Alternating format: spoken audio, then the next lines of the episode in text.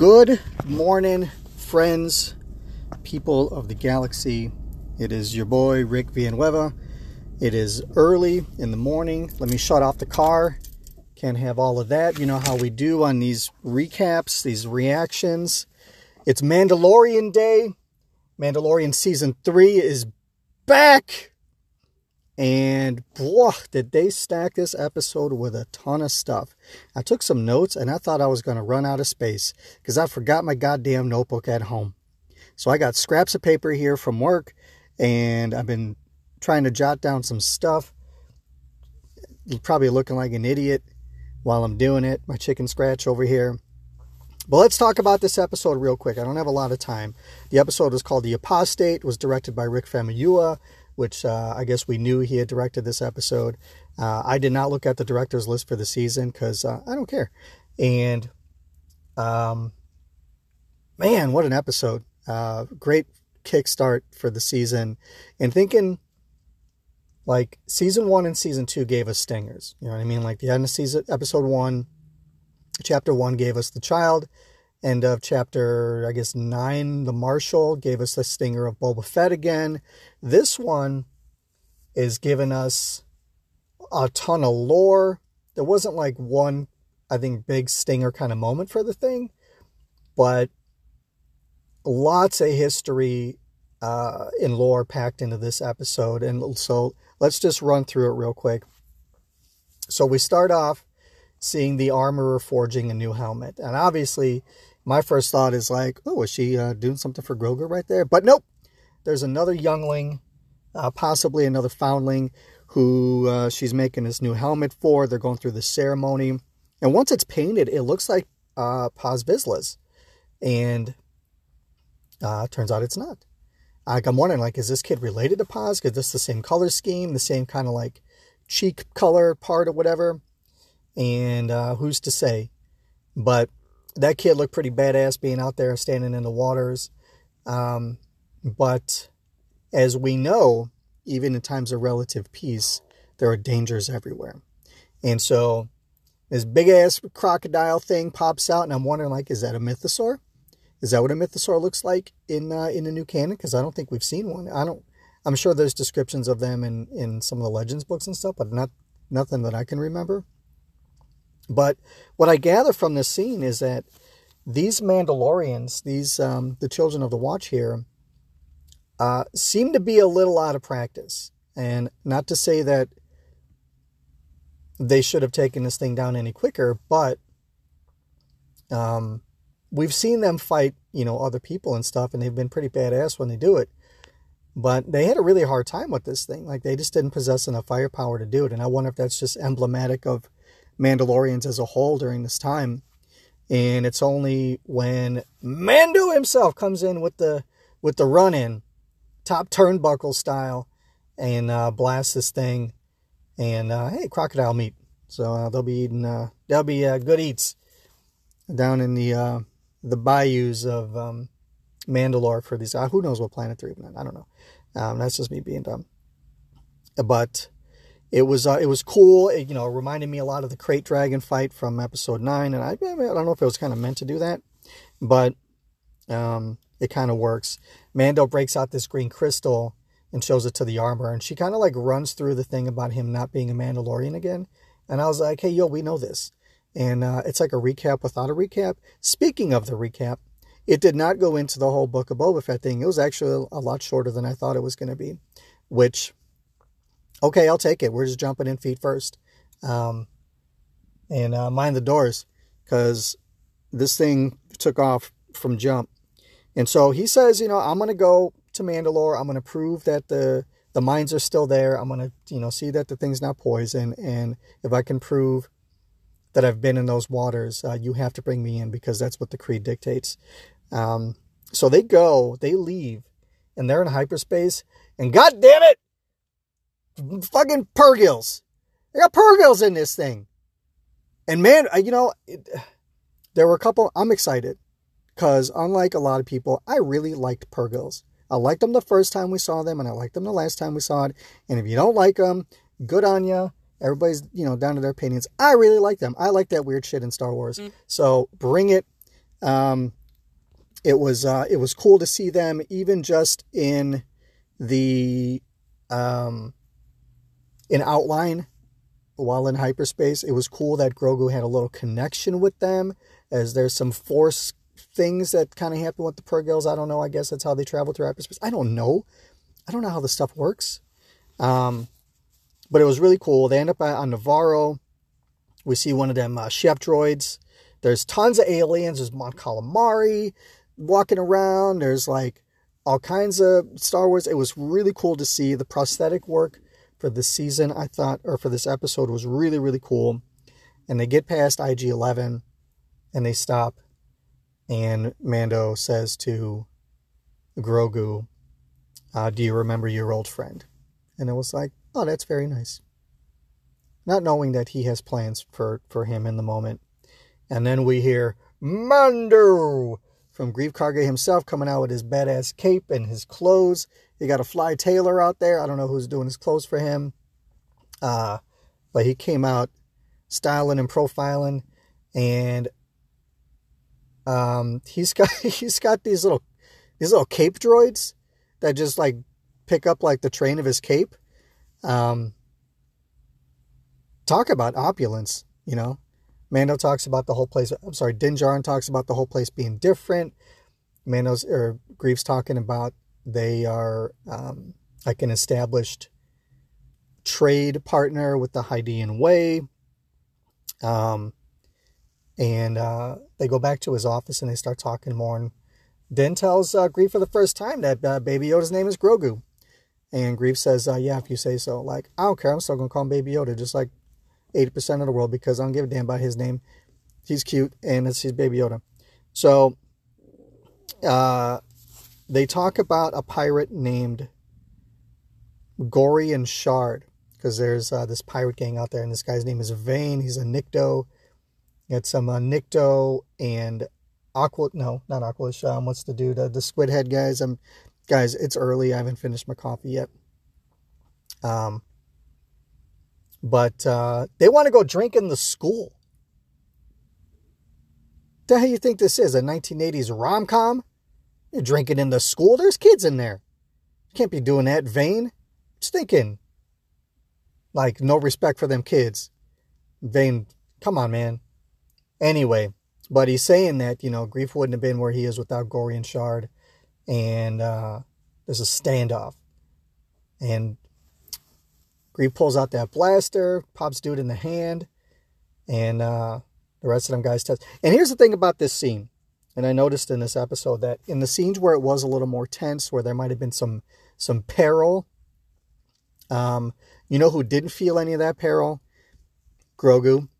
You know, we saw in the beginning of season two when the fight happens um, at the like the Gamorrean fighting pits or whatever, whatever planet that that is that with John Leguizamo, one-eyed Cyclops John Leguizamo, um, he covers up the pram because he knows uh, stuff's about to go down. He doesn't do that this time, which to me either says that he knows what's going to happen, maybe some more of his force attuneness, or he just has more confidence in uh, in Din and Greef and trusts them more to feel safe, and because uh, he doesn't he doesn't really guard himself and even uh, well, we'll get to that in a second. But he says um, we get a mention of uh, Cara Dune, which you know, guys, there was some talk, some discourse about what they're going to do with all of that. There's some stupid fucking discourse about timelines and whatever, whatever. That shit can put it all up your butt. I don't give a damn about the two years thing and what Johnny Favs meant. All that says to me is uh, Toro Calican has been dead confirmed for two years. Fuck that guy. I hate him. Pardon my language. I'm I'm fired up this morning. Mandalore got me got me fired up. Um, but uh, they said Cara Dune was going to be the marshal there, and turns out she got recruited by special forces. Okay, one line of dialogue. I'm good with that. Let's never speak of her again. Um, that's the end of that. But they did say that they were going to mention it, and so they they talk about needing IG-11 to get to Mandalore because Din trusts him to navigate the, the dangers of Mandalore. If it's uh, a really glassed planet, then they say they can't breathe there. IG-11 can, and uh, he can navigate his way through. but they bring him back to life, and uh, boy, that was creepy, creepy, creepy. IG Eleven is like uh, murder, death, kill, about to take out Grogu, and uh, Mando grabs him up right away, scoops him up, and we hear Mando says the word "scud," as if like that's just that's the swear. Um, okay, and um, Greef's droid is the one to actually take out IG-11 as it's crawling around on the floor, one arm, Terminator style, Terminator 1 style. And then he uh, blasts out the corniest line, the dad jokiest line from uh, No Pun Intended, Last of Us, little crossover there. And he says, uh, that's using your head. little belly guffaw from me, from me, that's using your head. Come on now. Um, anyway, so we head over to find the, uh, the Anzellans, the little Babu Fricks. And uh, boy, did I love this scene. I love this scene so much. How did Din did Din crawl in there with them? Because Greef didn't go. I know. Never mind. Greef's not trying to dirty up his his capes. That's why he didn't crawl in there. And uh, you know, Din's all talking about like I need a translator. Anybody speak Huttese? And to hear the Anzellans talking about uh, not friend anymore and all of that, and he's got to you know he needs the memory thing because he defaulted back to his original programming and all of that. And Favorite line in the whole thing. No squeezy. No squeezy bad baby. Where was that line when my son was a baby? He's 13 now. Um, I might just give him a hug at home and see if he says no squeezy to me. But man, did that crack me up hearing uh, the little Anzellan, voiced by Shirley Henderson again, which is really cool, who did a Babu Frick in uh, The Rise of Skywalker. But um, yeah, that was that was hilarious. I thought it was really cute uh, seeing Grogu. I thought he was trying to eat that thing, like, oh, look, it's just a little frog with some hair on it. I'll just pluck that hair right off of it. Five second rule, been on the floor. I'm to eat it. Um, but I don't think that's what he was doing. I think he was like, it's cute and it's a toy or something like that. Um, or maybe he was trying to eat it. Who knows? But Mando says, like, hey, I'm going to go get the memory thing. Greef says, uh, if uh, if the Anzellans can't find it, like, good luck. And the first thing I thought was, He's going to go to Tatooine. He's going to meet up with Peli Motto because she got shit laying around her shop. I bet she's got one of those things because she just has stuff. Um, but along the way, bump, bump, bump, here comes Vane again, and he's got a bunch of his other pirate homies after all the other ones died on Nevarro. And uh, again, Grogu's like not in danger here. Like I, he doesn't seem to be projecting that he's not feeling safe.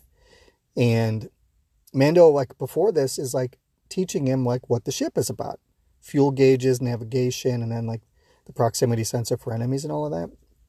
And I love the asteroid chase, A, because it just looks cool, reminding me of Empire Strikes Back. There's this musical like trombone kind of thing where the note kind of like like whatever like uh, Joseph Shirley did in that moment to adjust the score, whatever, because it is kind of like the Mandalorian theme. Um, but it was like this drawn out note. It was really cool sounding. Uh, so good on you, Joseph Shirley. Um, even though like Ludwig's not doing the music for the season proper, I thought uh, the music was was really really cool in this. But they disappear. Mando like disappears in the asteroids, which is where the mining is happening. That's why we see these structures and stuff there. And the um, he starts popping up one by one, picking off all these ships, and it reminded me of the Prisoner uh, episode of season one when you know he's taken down the uh, like the, the his old his old buddy's crew uh, one by one on that uh, that prison establishment. Uh, it was kind of uh, it was really cool to see him do it in another vein. It shows the prowess of the N1 and like all the capabilities that it's got, how well he can fly it now. He's gotten really adjusted to it. And then we see Gorian Shard himself, Swamp Thing, Man Thing. Um, guy, somebody dumped some spinach on my man. Um, I saw the voice was like Nancy Alonso, I think is like a British actor. I, I could be, I'm butchering the name, guys, and I apologize. But uh, I thought he looked really cool. And again, I, I, I have to speak to the prosthetic work, the makeup work, the the facial puppetry, if it's not digital or whatever, looked amazing. Uh, give me more of this dude. Like he had that um, um, Pirates of the Caribbean kind of feel. Like he had some space seaweed on him or something but he looked really awesome. Um, I, am hoping we get more of him later on. But whatever, just bring, bring him back to kill him. I don't really care. But he looked awesome, and we find uh, you know Mando escapes, and he goes to Kalevala, which is a Mandalorian planet, and there's a castle there. He tells Grogu, and we meet up with Bo-Katan. Man, she is all forlorn. She is by herself. She got a leg up. She's there's nobody else there except for that droid that meets Grogu on the outside, and it's raining. It's gray. Um, cue the uh, Pablo Hidalgo raining window glass gif, and he's like, "I need your help. I'm here to join you." And she's like, "There's nothing to join. Everybody's gone. All my people are mercenaries now. There's nothing on Mandalore for you." And he says, um, "You know, I I'm I need to go prove that it's not what you say it is. Like he's not trusting people. He's got to find his truth for himself. And I think we're going to see, I think a lot of what this episode laid out in its writing is thematically what the whole of the season is going to be. Grogu's feeling safer. We did not see the dark saber, even though we know he's got it. He mentions it to Bo. She even says, just wave it around and the people will follow you wherever you need them to do. Um, but you know, again, thematically, more confident. They're the duo again. We see the travails of the children of the watch maybe not being as well equipped as they think they are to face the real dangers of the galaxy. Lots of thematic stuff that, that I really dug in this episode. Um, Greef trying to build a more respectable world, this like symbolic rebuilding of the, the, the New Republic, even though he does not want the bureaucracy of the New Republic. I like hearing a little bit of politics in there. Um, and yeah, overall, I just I thought it was great. I'm fired up. Um, I, I, don't know how I'm going to keep my energy levels up because now I, I, have to go to work, and uh, I can't wait to rewatch this episode later on today with the fam at home. Um, yeah, Mandalorian season three, it's back, and I was like my my expectations were really tempered. I tried to stay away from some of the interviews and stuff. Um, some of it's just inescapable as discourse happens, but um, I'm I'm hyped now. I'm more fired up now than I was yesterday. I mean, I was excited, but I'm more excited now after seeing what this episode was. And um, yeah, it was just a lot jam packed in here. You know, I would have liked to.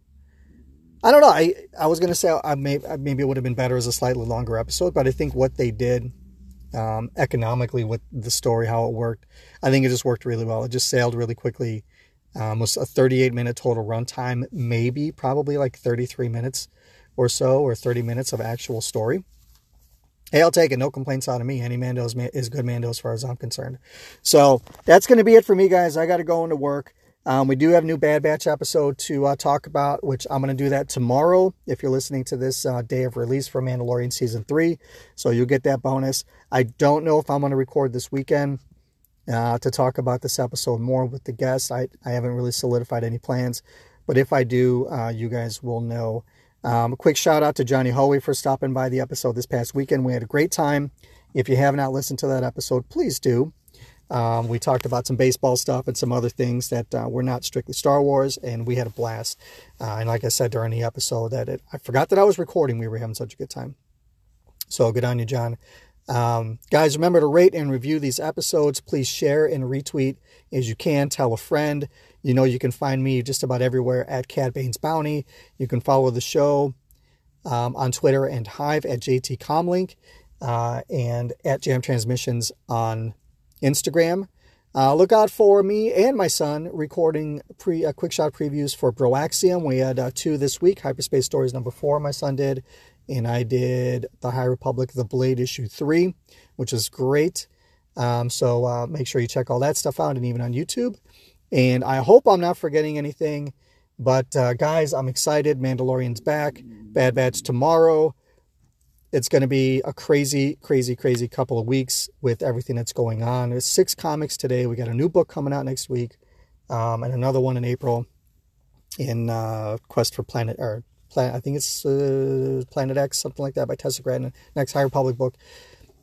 There's just a lot, people. Um, I'm going to let you go, and um, yeah, may the force be with. This is the way. Do do do do do do do.